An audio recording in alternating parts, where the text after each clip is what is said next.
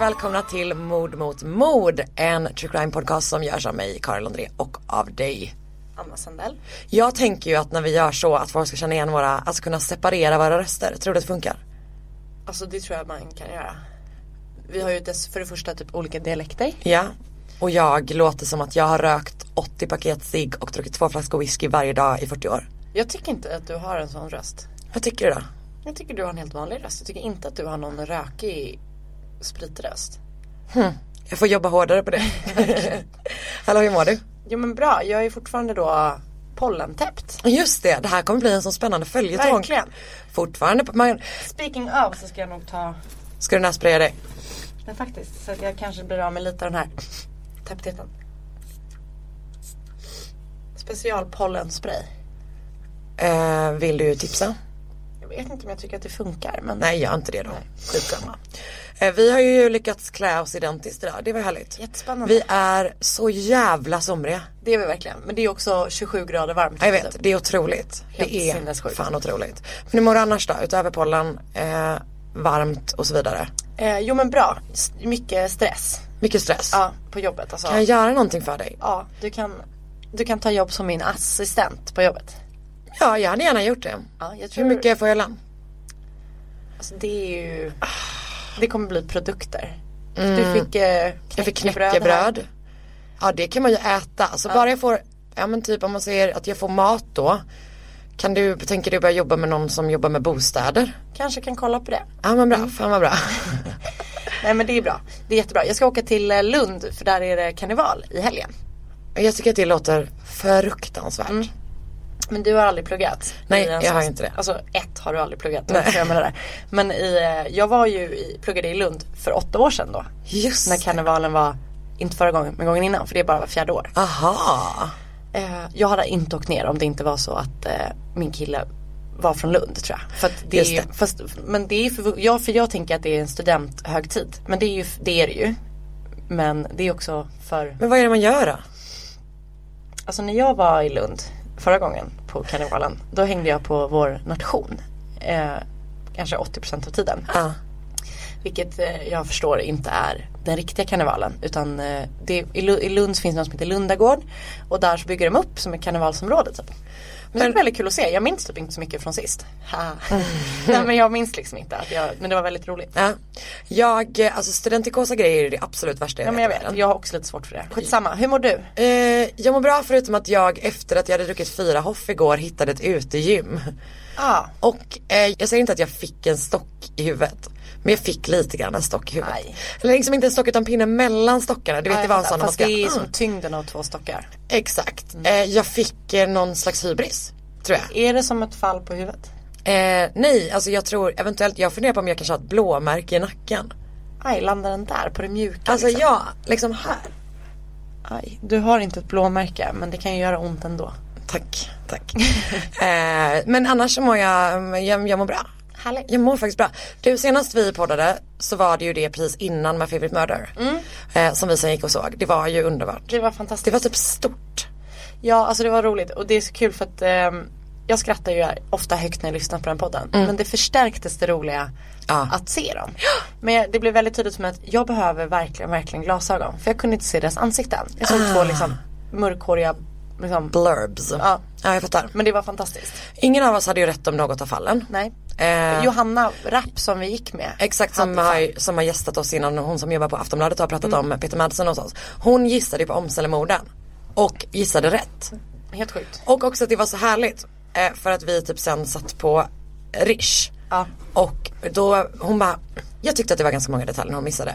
Så bara drog, fick vi en Och sen nej, det var när hon bara jag minns kanske inte allt och sen så bara detalj, detalj, detalj, detalh. Det var väldigt, väldigt bra. Så det var i det fallet och sen så var det Thomas Quick vilket när man tänker tillbaka på typ är ganska rimligt. Alltså verkligen. För att det är en helt, helt sjuk grej. Mm. Eh, Karen gjorde ju det. Och hon gjorde det extremt bra jag. Jättebra. Jag såg att eh, någon skådis som jag inte minns namnet på nu har köpt rättigheterna att göra film på Handelshuset. och det är han som jag inte heller kommer ihåg vad han heter. Ska spela, för han då som har köpt rättigheterna, jättestark historia kommer nu. Han som inte vet vad han heter som har köpt rättigheterna ska spela Thomas Quick slash Sture Ber- Bergvall.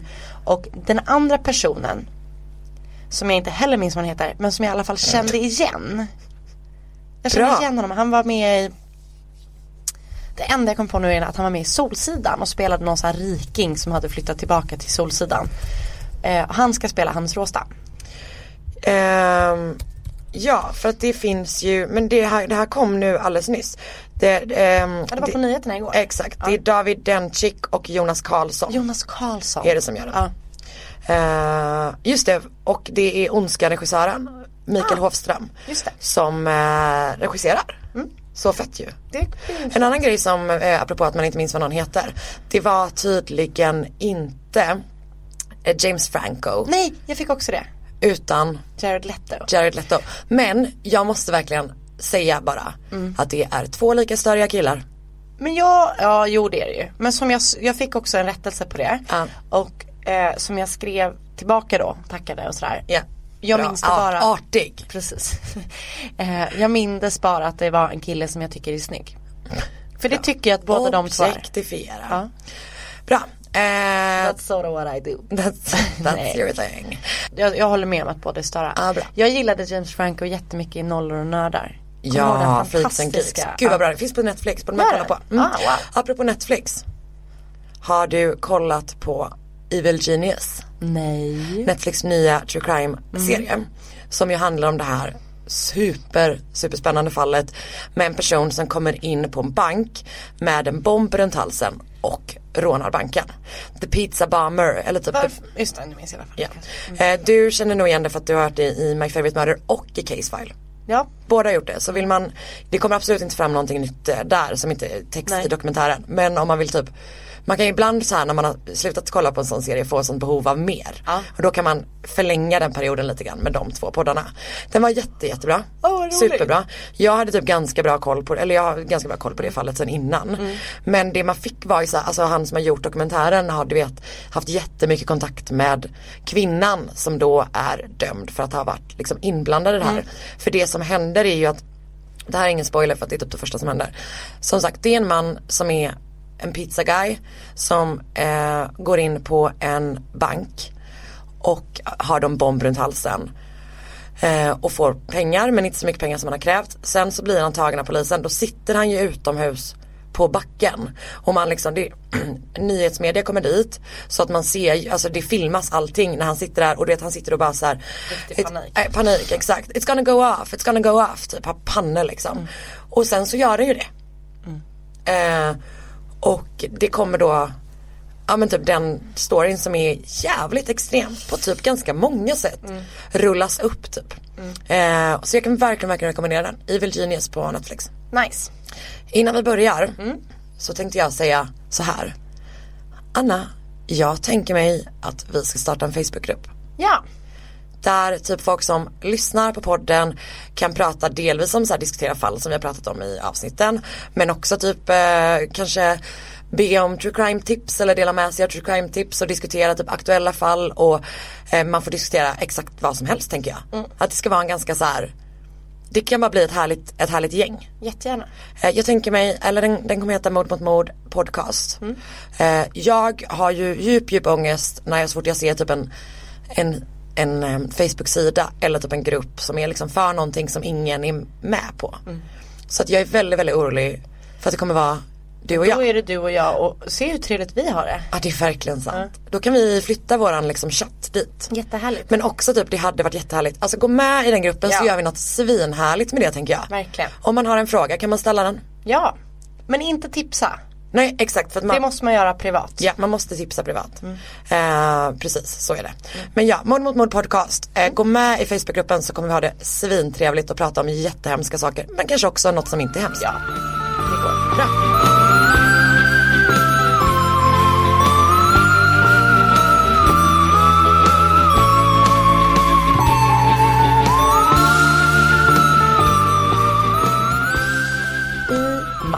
1988.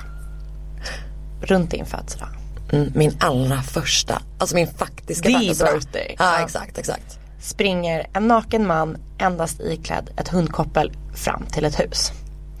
Mannen berättar att han hållits i fångenskap och blivit torterad och misshandlad. Och mannen som har hållit honom fången var ingen mindre än The Kansas City Butcher. Starkt, spontant, eh, så jävla starkt namn eller? Kansas City Butcher. Men det är ju som The Butcher of Hannover. Det verkar vara kanske lite min grej. Butchers, tyvärr. Men också, vi har ju täckt så jävla många slaktare. Ja, Så att, obehagligt. ja, jätteobehagligt. Robert Bob Bardella föddes den 31 januari 1949 i Cuyahoga Falls. Braskar uttalet där. Men jag gillar, det lät bra, det lät som en Beach Boys låt. Ja. Cuyahoga Falls. Exakt så. i Kalifornien. Han var uppfostrad i ett katolskt hem. Eh, även om när han som blev tonåring slutade följa med familjen till kyrkan så var familjen eh, katolsk.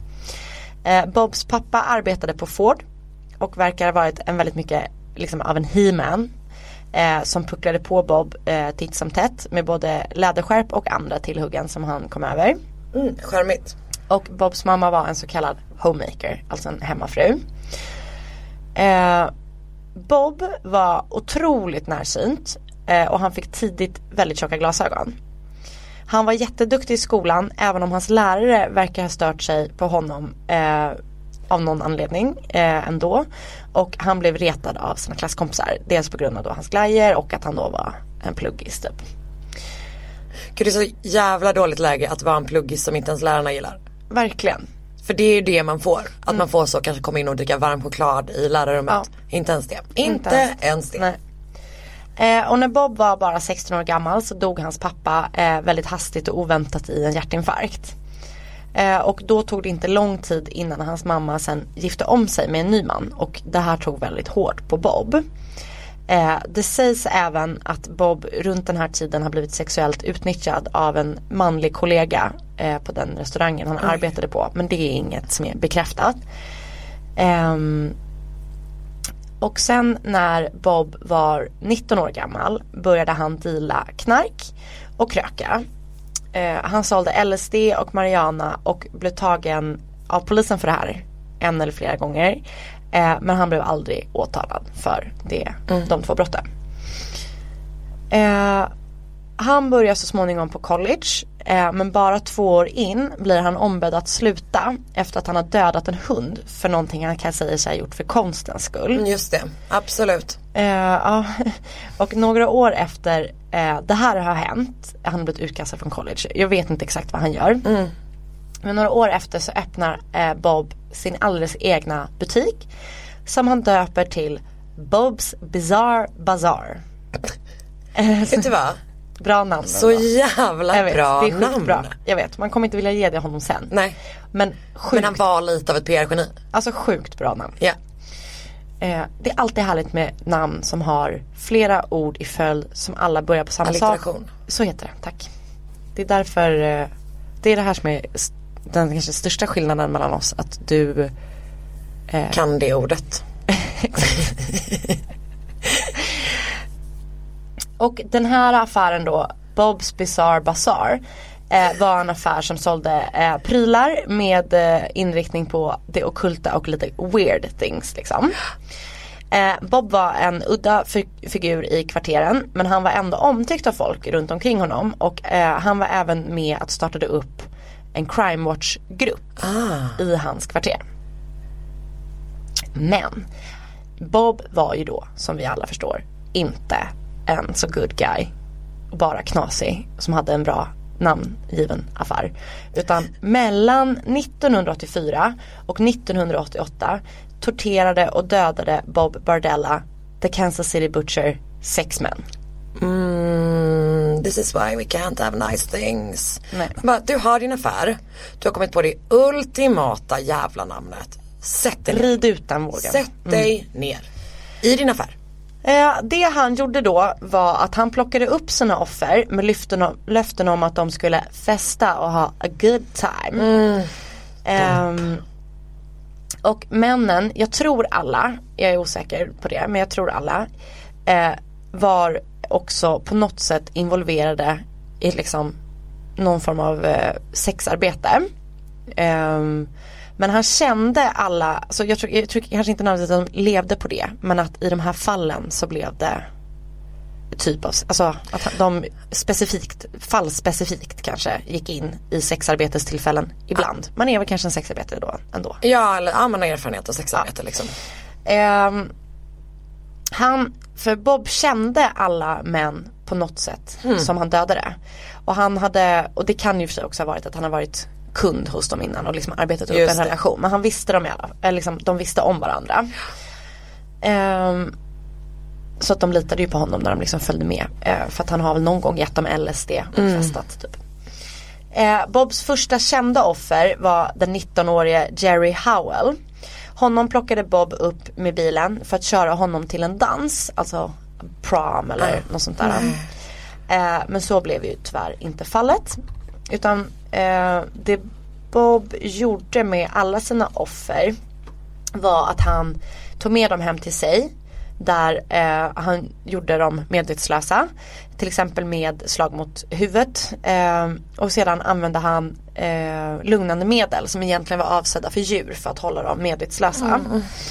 Och när de var medvetslösa så tog han sedan med dem ner till sin tortyrkällare. Åh gud. Det här kommer bli en sån jävla mardröm, eller hur? Ja, tyvärr så kommer det verkligen att bli det. Ja nej alltså det är ju Det är det vi gör, eller? Ja, det är det är, alltid, fel. det är alltid hemskt. Ja man blir alltid lika ledsen. Eh, Bob var, jag vet inte om det finns grader på tortyr men ehm, jag tycker han ligger högt högt uppe. På Annas eh, tortyrskala. Så är det här den topp, den slår nästan över. Eh, det han gjorde var att han höll sina fång, offer fångna i eh, olika långa perioder och ibland så, ehm, alltså medan han torterade dem. Och det, ibland upp till sex veckor. Nej! Mm. en och en halv jävla månad. Ja, jag vet. Eh, och eh, som jag nämnde i inledningen så använde han eh, sig av eh, bland annat hundkoppel men också andra band och rep för att hålla dem bundna i källaren. Han använde, gjorde, vad säger man, han, han utförde elektriska chocker på sina offer. Han doppade, droppade blekmedel i hans offers öron och la sån eh, isoler, nej ögon och la såna, sån isoleringsmedel. Eh, vet inte exakt vilket. Vad är det typ sån um, fog typ? Jag tänker Som att det är det. Ja, Ah, eh, I deras öron. så världens sämsta formanpassade öronproppar. Mm. Ja. Verkligen. Aj, aj, aj, det kluckar i rören. Men det är väl inget att bry sig om? Jo, då är det dags för de gröna bilarna. Spolarna behöver göra sitt jobb. Spolarna är lösningen. Ah, hör du? Nej, just det. Det har slutat. Med Hedvigs hemförsäkring är du skyddad från golv till tak oavsett om det gäller större skador eller mindre olyckor. Digital försäkring med personlig service, smidig hjälp och alltid utan bindningstid. Skaffa Hedvig så hjälper vi dig att säga upp din gamla försäkring. Hedvig hemförsäkring, ett klick bort. Dåliga vibrationer är att skära av sig tummen i köket. Ja! Bra vibrationer är att du har en tumme till och kan scrolla vidare. Få bra vibrationer med Vimla. Mobiloperatören med Sveriges nöjdaste kunder enligt SKI. Eh, han fick dem också att vara tysta genom att eh, dels täcka deras munnar men också genom att droppa rengöringsmedel även i strupen för att sabba stämbanden. Det är det du har. Visst det, det är det du har är gjort. det jag har gjort. Det är inte att du röker och dricker whisky. Nej. Nej. Eh, jag menade inte säga det med sånt skuld i tonen. Men vi vet ju alla att jag tycker att du ska sluta röka. Så nu har jag sagt det också. Eh, Det här kommer jag klippa bort. Eh, ja, han droppade rengöringsmedel i deras strupar för att sabba stämbanden. Han våldtog också sina offer regelbundet. Eh, både med sin weehoo, alltså snopp. Har du skrivit det? Står det så i ditt manus? Hur stavar du det? Hur har du stavat det? Jag måste veta hur du har stavat det. W-I-H-U. Weehoo. Är det Jag, jag vet inte, det är så jag har skrivit. han Weehoo Ja. Kalla Jag tror aldrig att Kalla inte din pojkväns thing för det Till hans ansikte Nej. Och nej, han lyssnar på det här Han våldtog sina offer regelbundet med hans penis och även med sin näve. Vilket Nej, såklart, nej, åh gud nu var det rakt ner i helvetet igen jag vet. Eh, vilket såklart ledde till eh, svåra skador i, eh, an, ja, i analen. Eh, Nej liksom. men fy fucking fan. Eh, det han också gjorde var att han säkerställde att han fotade och dokumenterade alla hans offer eh, med bilder och en dagbok där han beskrev vad han gjorde för någonting med dem. Vänta så han bara, idag jo- gjorde jag det här och det här mot den här och den här. Ja. Men det här, nu är det ju bara att du beskriver ett Criminal Minds avsnitt för mig. Ja, Det känns verkligen, det känns verkligen som det. det. Mm. Nej fy fan.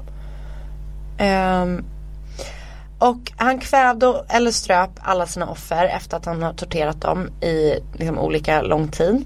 Och efter att de hade dött så styckade han kropparna och eh, slängde dem i soporna. Ehm, vilket ju verkar galet. Men han ska sedan ha bevakat sopgubbarna noga när de hämtade soporna så att de inte börjat rota där. Eller att de skulle bli misstänksamma. Han bara, men släng dem inte där då. Jag vet, men det är så lättja i det. Att han bara, nej fan du vet det är verkligen så här. Det är liksom en extrem version fast att man inte typ orkar gå ut med soporna. Ja, lite så. Ja. Och, och typ att man säger, men nu har jag ju hållit på med det här så länge. Nej men fy fan. Jätteobehagligt. Fy jävla fan. Den mannen som vi pratade om i början, eh, han som rymde, hette, heter eh, Chris Bryson. Och han stötte på Bob Bardella på en busshållplats. Han hade en tanke om att han skulle blåsa Bardella. Så när Bardella, alltså att han skulle liksom skima honom på något Ja. vis. Så när Bardella, när Bob föreslog att de skulle åka till hans hus. ehm, blev Chris Bryson nöjd till en början. Ja han tänkte att han bara, ja nu kommer jag gå in och köra här. Typ. Exakt. Eh, så de åkte hem till hans hus där de hängde ett tag. Och Bardella, eh, Bob, nu byter, alltså Bob, Ja. förövaren, föreslog sen att de skulle gå en trappa upp för att göra sig själva more comfortable. Eh, så när de är på väg upp för trappan så slår Bob Chris i huvudet. Så han blir medvetslös. Och eh, Bob passar på att fota den här stackars Chris när han ligger där medvetslös i trappan. Innan han sedan flyttar honom till hans tortyrrum i källaren. Eh, under fyra dagar så höll Bob honom fången och torterade och våldtog honom på de liksom, mest vidriga sätten. Eh, Chris Bryson var bunden till en säng och eh, hans kropp blev utstretchad av det här. Mm, nej, vad Som någon slags sträckbänk. Eh, men eftersom han hade varit så samarbetsvillig med Bardella eh, hade han fått lov att ha fjärrkontrollen mellan sina två ben när han blev lämnad nere i källaren. Alltså fjärrkontrollen TV till liksom? tvn. Ja. Ehm, så en dag då, dag fyra antagligen, bestämde han sig för att försöka fly. Eh, så han sänkte volymen eh, på tvn för att höra var Bordella eh, var någonstans i huset. Eh, och när han förstod att han inte var i huset så började han lirka upp banden. Vilket han då till slut lyckades med som höll fast hans händer, handleder.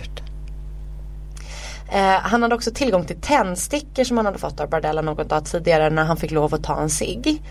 Eh, så han brände upp liksom alla andra band som höll honom fast. Oh wow. Ja, så sjukt. Så när han då har kommit loss från den här obehagliga sträckbänken så slog han sönder fönstret och hoppade ner från andra våningen. Ja, för då har han blivit uppflyttad. Ja. Annars hade det varit sjukt. Ja. Han har någonstans blivit uppflyttad till sovrummet där de började sin eh, Eller där de in, där, Där han först blev Ja. attackerad. Mm. Eh, så han hoppar ner från två våningar och springer till grannen eh, som ringde polisen. Och grannen först blir ju så här rädd typ och vågar inte öppna. Ja det kommer typ en naken Ja. blodig man liksom. Med hundkoppel. Ja. Och jag såg någon dokumentär om det här. Alltså, då har de, alltså det var så sjukt men då hade de liksom reenactat hela det här. Jätteläskigt. Men det hade man ju själv tyckt var jätteläskigt om det kom Gud ja. det här är verkligen en passus men jag var inte med ens när det här hände men vi har ett landställe ute på en ö i skärgården. Och dit, det kommer inga människor dit som inte ska vara där. Så midsommarafton för typ 5-6 år sedan så knackade, så var min pappas fru uppe och kissade typ. Då knackade det Mm, på dörren. Nej nej nej nej nej. Så hon, vi har så fönster vid sidan så hon tittar och då står det en man utanför. Så hon går och väcker min systerson som är typ två meter lång och ganska så här bitig. Mm. Jag kände sig väldigt trygg med honom. Men då var det en man som hade gått på grund.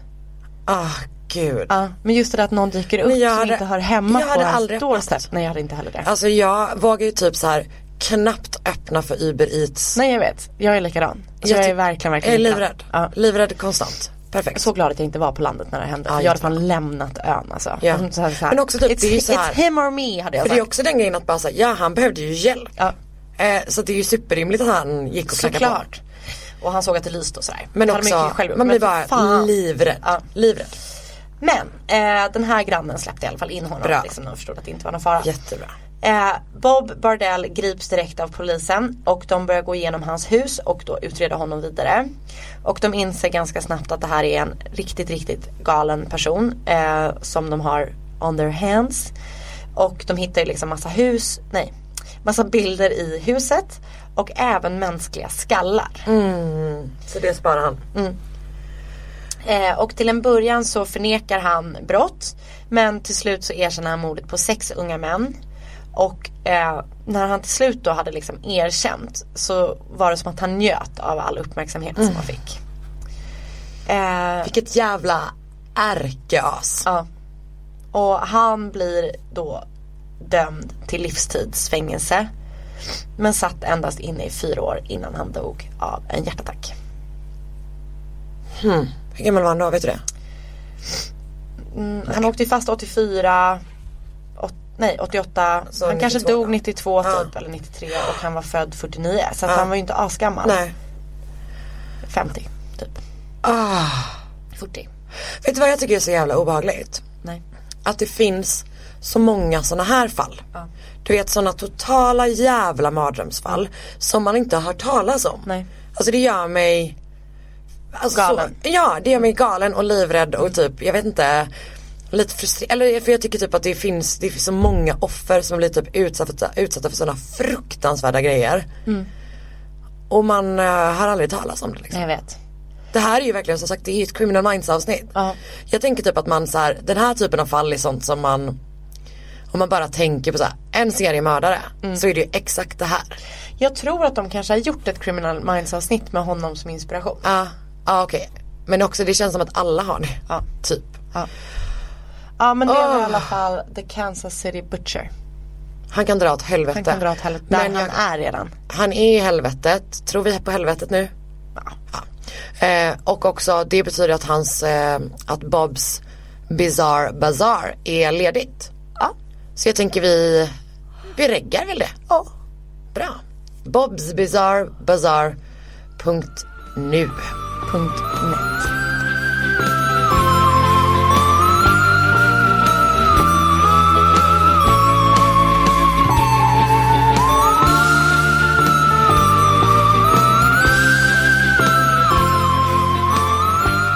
Alltså vi är ju lite synkade just nu.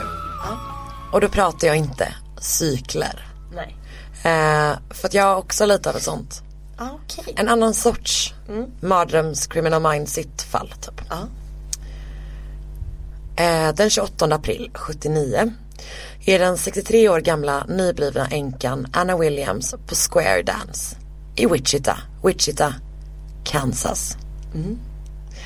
När hon väl kommer hem eh, är klockan typ 12, det är runt midnatt. Eh, hon känner typ direkt att något är fel. Någon har varit i hennes hus. Min skräck. Du vet såhär, någon dörr är öppen, det är liksom, ja det är fel. Så hon plockar upp sin telefon för att ringa polisen. Det kommer ingen ton. Nej, jag vet. Ehm, och hon bara får panik. Så hon springer ut från huset och tar sig in till en granne och ringer polisen därifrån.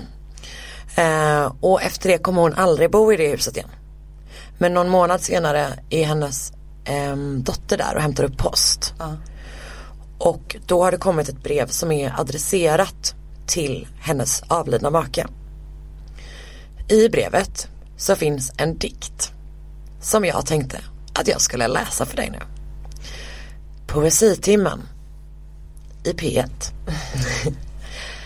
oh Anna, why didn't you appear? Jag tänker att jag kommer ta extra illa på dig för eftersom du heter Anna. It was the perfect plan of deviant pleasure, so bold on that spring night. My inner feeling hot with propension of the new awakening season. Warm, wet with inner fear and rapture, my pleasure of entanglement like new vines at night. Oh Anna, why didn't you appear? Drop of fear, fresh spring rain would roll down from your nakedness to scent to lofty fever that burns within. Jag ska inte påstå att jag förstår allt det här. In that small world of longing, fear, rapture and desperation, the game we play fall on devil ears. Fantasy spring forth, mounts to storm furrow, then winter clam at the end. Oh Anna, why didn't you appear? Alone now in another time span, I lay with sweet enrapture, garments ac- ac- uh, across mo- most private thoughts, bed of spring, moist grass, clean before the sun, enslaved with control, warm wind, scenting the air, sunlight, sparkle tears in my in eyes so deep and clear.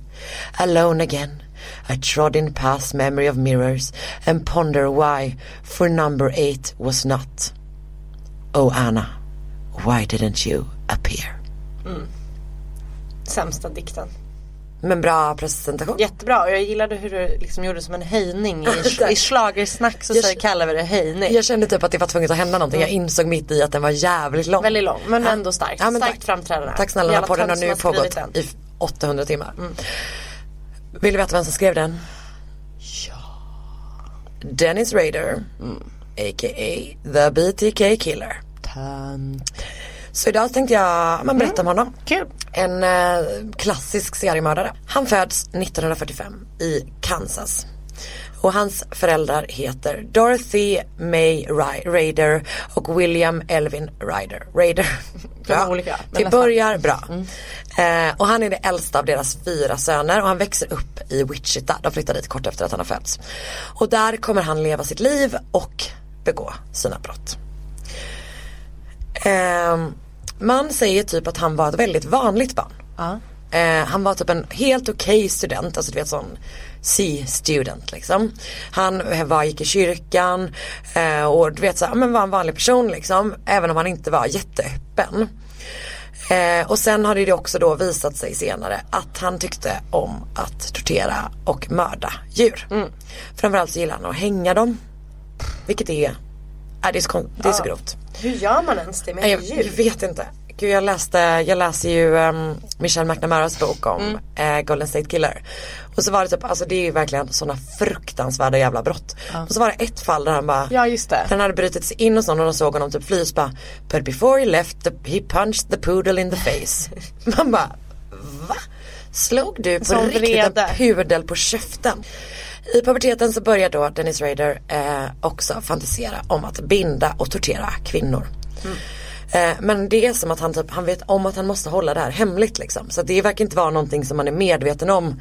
De som har vuxit upp med honom eller hans familj eller så. Eh, men en ganska rolig grej med honom tycker jag är att han ska ha varit otroligt tråkig. Jag läste på en blogg som heter dennisraderbtk.blogspot.se. Kan det stämma? Ja, det- jag har skrivit det. Eh, där har någon skrivit att The young Dennis showed no interest in the music of the times. One friend described him as utterly lacking a sense of humor. Han var dock lite snygg. Ja okej. Så det var ju Ja, Men- det har Men det är många snygga killar som är tråkiga. Fast han var inte tillräckligt snygg. Exakt för det finns ju så människor som är så jävla snygga att de aldrig utvecklat en personlighet. Nej. Så snygg är han inte. Nej, okej. Han är bara pisstråkig. Eventuellt för att han försöker hålla nere sitt behov av att våldta Ja. och tortera kvinnor. Antagligen. Och då kände jag typ så här, jag är okej med att man är tråkig då. Ja. Efter att han gick ut high school, vilket han gjorde med så supervanliga betyg eh, och sen försökt plugga på college ett tag. Eh, men jag tror han typ hoppade av efter ett Han eller är två år. som du, han gillar inte studentikosa. Absolut. Vi har också skrivit otroligt dålig poesi. eh, men då går han med i ehm, US Air Force 66. Och där är han kvar i fyra år. Han kommer typ så här senare berätta att det var ganska bra för det var rätt jag, jag tänker att det är ganska vanligt när man är ett, ett sick mind på något sätt. Du vet att det blir så inrutat, det är så himla tydligt liksom. Ehm, men efter fyra år då så, så lämnar han eh, och återvänder till Wichita där han skaffar sig en fru som heter pa- Paula.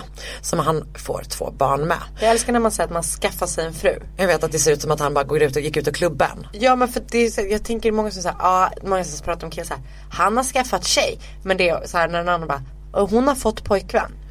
Det är verkligen sant. Gud Någonting- vet du vad, jag är tacksam för att du med alltså gör, mig medvetande om mitt patriarkala språkbruk. Nej men alltså Nej men det är sant. Det är så konstigt att det är så. Det är allt, jag, man pratar ju så utan att tänka Ja. det. Men det är så jävla konstigt Anna har fått pojkvän. Men Oscar har skaffat tjej. Ja. Så är det ju. Det är för jävligt. Wihoo! Han eh, får en fru som heter Paula. Han träffar en fru. Han, just det. Han har en fru. eh, och han jobbar typ med lite olika grejer. Han jobbar i någon mataffär. Någon period jobbar han på, på Cessna som ju gör flygplan. Eh, han pluggar lite på universitetet men det går typ inte så bra. Hösten 73 så förlorar han jobbet och blir deprimerad. Och nu har jag skrivit den här meningen. Men vad finns då där att, för att hålla honom i handen genom denna mörka period? Jo, hans gamla goda fantasier om att tortera tjejer. Ja. Eh, han plockar upp det, lilla, den lilla hobbyn. Så han börjar liksom gå runt typ i sitt område på så offentliga platser och eh, men leta efter offer. Han börjar stalka folk. Och snart lägger han märke till en hispanic familj som nyss flyttat in i hans område och bestämmer sig för att det är där jag ska börja. Så den 15 januari 74 så begår Dennis Rader sina första brott. Men trots att han har ståkat den här familjen, de heter familjen Oteros hus eh, och tagit sig in och du vet så här, klippt telefonledningar, hela den grejen. Så har han missat en grej. För han tror att mamman, Julie Otero, 33 år gammal, skulle vara ensam med parets yngre barn, 11-åriga Josephine och 9-åriga Joseph Jr. Nej, hon skulle nog vara ensam med barnen tror jag. Men när han är i huset, alltså han kommer in, så inser han att pappan också är där. Eh, Gud vad stressad man hade blivit. verkligen. Alltså, alltså det var ju rätt åt honom men Ja, jo fast det som händer då är ju att hans första Ja, ja. offer blir En- en hel familj. han kanske inte dödade pappan först nej. Eller Han, han Skitsamma. dödar för Ja, pappan först förstås. Alltså så här, det tänker jag är ganska Det är givet. Ja, och det här är verkligen inga tips som vi ger. Nej. Utan det är bara, efter att ha läst ganska många sådana här grejer så vet man om att så här, man vill börja med den som är starkast. Vilket också är då sexistiskt av mig att förutsätta. Men han var nog det. Eh, först kväver han pappan eh, med en påse. Och sen stryper han mamman. Sen tar han med sig pojken till sovrummet där han stryper och kväver honom. Och sen så tar han då flickan. Och det känns som att typ, det är där fokus har varit från början. För han hänger henne. Och typ det kommer bli uppenbart senare när man typ kollar brottsplatsen att det är så här, fanns sexuella motiv. Inte det att hon har blivit våldtagen. Ehm, bara några månader senare, i april 74, så dödar han Catherine Bright, 21 år, med 11 knivhugg, knivhugg. Efter att han gömt sig i hennes sovrum fram tills att hon kom hem klockan två på natten. Och anledningen till att han knivhugger henne är för att när hon kommer hem så visar det sig att hennes bror är med. Han är inte en superbra stalker. Eh, hennes bror följer med typ. Vilket gör att han återigen har typ två personer att deala med. Så brorsan försöker liksom övermanna honom. Då skjuter han brorsan två gånger tror jag. Eh, för de, under så här ett slagsmål. Och sen, men brorsan lyckas fly. Och då inser han att så här, okej jag har inte tid att göra det jag vill göra med det här offret. Så då knivhugger han henne istället. Och när brorsan kommer, han, han springer ut på gatan, får tag på två personer typ och de följer med liksom. De ringer polisen så här. Men då är Dennis Rader borta. Och Catherine kommer att dö några dagar senare på sjukhuset tror jag. Men brorsan klarade sig. Men han fick men för livet. Såklart. Men sen går det några år innan han slår till igen. Och han kommer senare berätta att det berodde på att han var upptagen. Han hade andra saker för sig. Skönt. Mm, verkligen. Men så i mars 77 så mördar han 24-åriga Shirley Vian och i december samma år eh, 25-åriga Nancy Fox. Båda två stryps efter att han har stalkat dem och brutit sig in i deras hus. Och en grej som både är så jävla irriterande med den här snubben men också så himla läskigt är att han är en sån som vill ha kontakt. Alltså han söker så jävla jävla mycket kontakt. Eh, han lägger ett brev om morden alltså på familjen Ontaro i en bok på ett bibliotek. Sen ringer han upp en radiokanal eller om det är en tv-kanal och bara Ni kanske borde kolla den här boken. Alltså, det är dumt. Det är så jävla dumt ja. Exakt det är som att han har typ så här kollat upp hur man är en seriemördare. Nej, det är så, han är så jävla störig. Eh, och i det brevet så skriver han bland annat The code words for them will be bind them, torture them, kill them, BTK. Han, för det är ju det som BTK står för, Bind Torture Kill. Han skriver också till polisen konstant, eh, kontaktar tv-kanaler och håller på. Eh, bland annat så skickar han då fler otroliga dikter till olika personer. Tidigt 78, så det är alltså, han, eh, två mord, eller en familj då, Antaros i eh, 74, ett mord till 74, två mord 77 och sen är vi nu då eh, 1978 tidigt. Så skriver han ett brev till en tv-kanal och tar ansvar för morden på Antaro-familjen, Catherine Bright, Charlie Vian och Nancy Fox. I samma brev så ger han sig själv namnet som han kommer bli känd för, The BTK Killer. Men grejen är att eh, i det här brevet det är inte bara det att han bara, det här är vad jag heter. Han föreslår, föreslår ett antal namn. Eh, vill du höra dem? Ja. De är, alltså han är som ett gymnasiepretto den här snubben. Ja. Han är så jävla tönt ja. exakt. Alltså vet du hur många killar som jag har legat med som också om de hade varit Nej jag seriemördare. vet inte hur många killar du har legat med Karin. Det är en helt annan podd. Okej, här kommer namn. Det jag försökte, ja, men just det jag måste avsluta den här meningen. Hur många killar som jag har legat med som är, alltså hade varit det här. Om de var seriemördare. Exakt. Han föreslår då ett gäng namn. Nu kommer de. The Wichita Strangler. Ganska vanligt. Ja. Alltså så här, det är ju det han hade kallats om han inte hade gett sig själv namn. Men nu kommer den här och den här gör att jag vill kräkas. The Poetic Strangler. The ax- Asphyxiator. Ja. Svårt. Det, det skulle- det flyger inte. Det låter ju som en, en superhjälte fast en ond. Ja, en liksom. ond, En, ond ja. en skurk. The Garrotte Phantom. The Bondage Strangler. Ja. Och The Wichita Hangman. Det tycker jag är ganska starkt. Ja, för att grejen är att The BTK Killer, det är ju alltså the, the Bind Torture Kill Killer. Alltså det är inte så, det låter snyggt när man Och kör att jag förkortningen. alltid tänker på en bil till smörgås. Jag vet, jag blir hungrig. Ja. Åh, nu blir jag hungrig. Jag blir också hungrig. Eh, Okej, men så du tycker att The Wichita Hangman hade varit bra? Det låter så gammaldags på något vis. jag tror vet. Det är därför jag gillar det. Det är som The Axeman of New Orleans. Ja. Det är den typen av känsla. Men och som sagt, The Wichita Strangler är ju det givna. Men det blir alltså The BTK Killer. Ja. Så, efter att han har skickat den här dikten till eh, Anna Williams, som ju då är the one that got away. Eh, och eh, han avslutar ju den här dikten med att säga Why for number eight was not. Och hon skulle då ha varit det åttonde offret. Eh, det är alltså 28 april 79 som han skulle bryta sig in hos henne men hon dyker aldrig upp. Också att det är så härligt att det är för att hon var ute och square-dansade ganska kort efter att hennes man hade dött. Och jag blir så himla så här, du vet det känns som att hon unnade sig en enda kväll typ. Men efter då att han har skickat den här, det här brevet så försvinner han. Man tror eh, att han har skickat ett brev 88. Eller polisen tror att det kan vara han då och det visar sig senare att det faktiskt är det. Men i övrigt så hör man, han dyker inte upp igen förrän 2004. Det är så jävla sent. Det är så jävla jävla sent. Men det som är grejen är att under den här perioden från 79 till 20, 2004 så har han mördat tre kvinnor. Det är 53-åriga Marine Hedge som mördas den 27 april 85. Så det är nästan, eller det är mer än sex år sen- senare då. 28-åriga Vicky Verger, Vergerl i 86 och så slutligen i januari 91 så dödade han sitt sista offer. 62 år gamla Dolores E. Davis. Eh, men man fattade inte på, under den tiden att det var hans offer. Nej för det är så långt emellan och sådär. Exakt, Ja. precis, precis så. Och han hör inte av sig. Nej. Som sagt han skickar något brev 88 men man är inte ens säker på att det är han liksom. Men problemet är ju då att han kan ju inte hålla käften. Nej. Så 2004 eh, så börjar typ en journalist skriva en bok om det. Du vet, det blir lite uppmärksamhet i, i samband med att, eh, med att det är 30-årsjubileum. Gud, Ah, ja. Jubileum låter ju fel men 30-årsdagen. Ah. Ja, sen, sen de första offren. Då började det skrivas om det i media igen. Och Dennis Rader blir sugen på att höra av sig. Ja exakt. Did you miss me?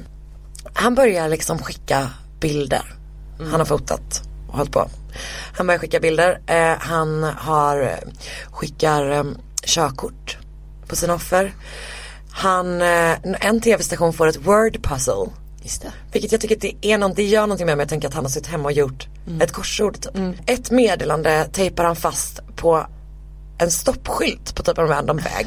De hittar ett paket med Nancy Fox körkort och en docka med bundna händer och fötter. Och det är det här Alltså det är så jävla criminal minds. Ja, det är det att det är verkligen. stört liksom. Men problemet är nu att Dennis Rader börjar bli lite trött i handen. Mm. Han har börjat tröttna på att skriva för hand och det är ju lite mer moderna tider nu. Mm. Så han frågar polisen i ett brev om de kommer, kunna spåra honom om han istället börjar använda disketter. Alltså det är så dumt. Det är så dumt. Och då svarar de i en, för de blir uppmanade så här, ja, svara i en, eh, i en ad in the paper, den grejen eller typ, ja så. Vilket man också älskar. Ja, så sjukt. jag vet. Eh, och de bara nej, nej, nej, nej, alltså det är helt omöjligt att spåra en diskett. Alltså hur kan man vara så korkad? Hur kan man vara så jävla korkad? Alltså även om teknik var ny så bara så här, man kan ju inte lita på polisen om man är Nej, en mördare. nej exakt. Så den 16 februari 2005 dyker en diskett upp på polisstationen i Wich- Wichita. Användes fortfarande disketter 2005? Alltså jag tänkte, vet du jag tänkte på exakt samma sak. Han gjorde uppenbarligen det i alla fall. För då måste det Du tänkte han CD-skivor Att han borde gått över till CD-ROM. ja, Skicka eller- en fucking minidisk, hur svårt ska det vara? Men det gör han inte utan han eh, skickar då en diskett. Och i ett raderat men återskapningsbart uppenbarligen Word-dokument som han inte vet finns på den här disketten så hittar man metadata som innehåller namnet Christ Lutheran Church och man kan se att dokumentet senast redigerades av en Dennis Rader. Det visar sig att Dennis Rader jobbar då, jag tror att han är kanske är vaktmästare på den här kyrkan. Ja, ja, ja. Men man måste ha mer bevis innan man griper honom. För det är ju ändå circumstantial liksom. Det kanske är att den Någon personen har slängt, ja. men exakt. Så, man använder sig av en teknik som vi båda har läst mycket om det senaste. Familial DNA. Det som satte dit Golden State Killer. Det här är ett av de första fallen när det här användes i någonsin. Och det man gör då är att man plockar upp prover från Dennis Raiders dotters gynnemottagning Nej men på hennes campus där hon har gjort cellprov. shit vad sjukt. Jag vet. Och det matchar ju såklart. Så den 25 februari 2005 grips han. Och när en polis frågar honom, om, frågar honom om han vet varför han tror att han får åka med till polisstationen svarar han Oh, I have suspicions why. Störig. Ja. Och du vet när, Tänk att vara barn till Ah, en sån nej. person. Det finns en jättebra, jag tror att det är en Huffington, Huffington Post, Post-artikel som handlar just om en tjej som fick reda på att hennes pappa var seriemördare. Johanna Wagrell har gjort ett eh, väldigt bra avsnitt om det också i eh, vår systerpodd, Vad blir det för mord? Så det kan man också lyssna på. Men eh, ja, exakt hur man dealar med det. Ja. Hur fan förhåller man sig till och typ att, men jag tänker att man måste bli så himla, typ finns det här i mig? Alltså du vet hela den Verkligen, grejen ja. typ. Men han är ju en sån sparare så det, eh, det är inte så svårt att koppla honom till morden för det finns ju bilder, körkort, underkläder, smycken, alltså jättemycket sådana grejer. Eh, och under rättegången så erkänner han sig efter en stund efter ett tag skyldig och beskriver också morden i detalj. Till en början så ber han inte om ursäkt typ.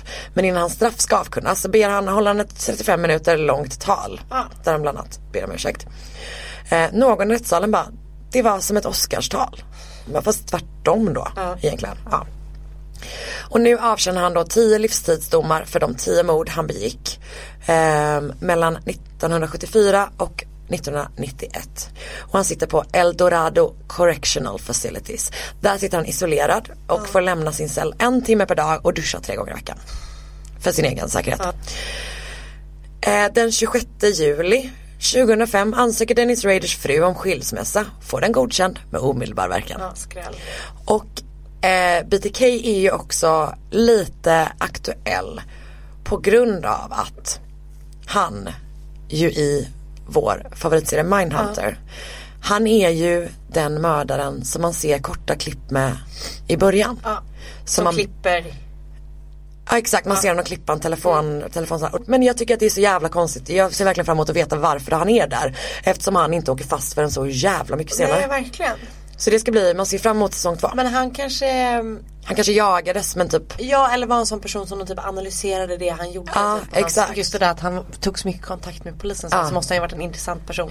Även om han inte åkte fast. Och trots att han är så fucking störig. Mm. Jag tycker, alltså han är en av mina töntigaste. Ja, det får man nog säga. Ja, men, det också var- vilken jävla mardröm. Men du var inte töntig när du berättade. Anna, Varsågod. du vet att min stora skräck i livet är att vara töntig. Varsågod. tack snälla, tack snälla. Eh, ja men det där var då The BTK Killer, Dennis Rader. En snälla. riktig klassiker. Eh, innan vi säger hejdå så skulle vi säga att man får gärna önska fall av oss. Ja. Det gör man på eh, Instagram.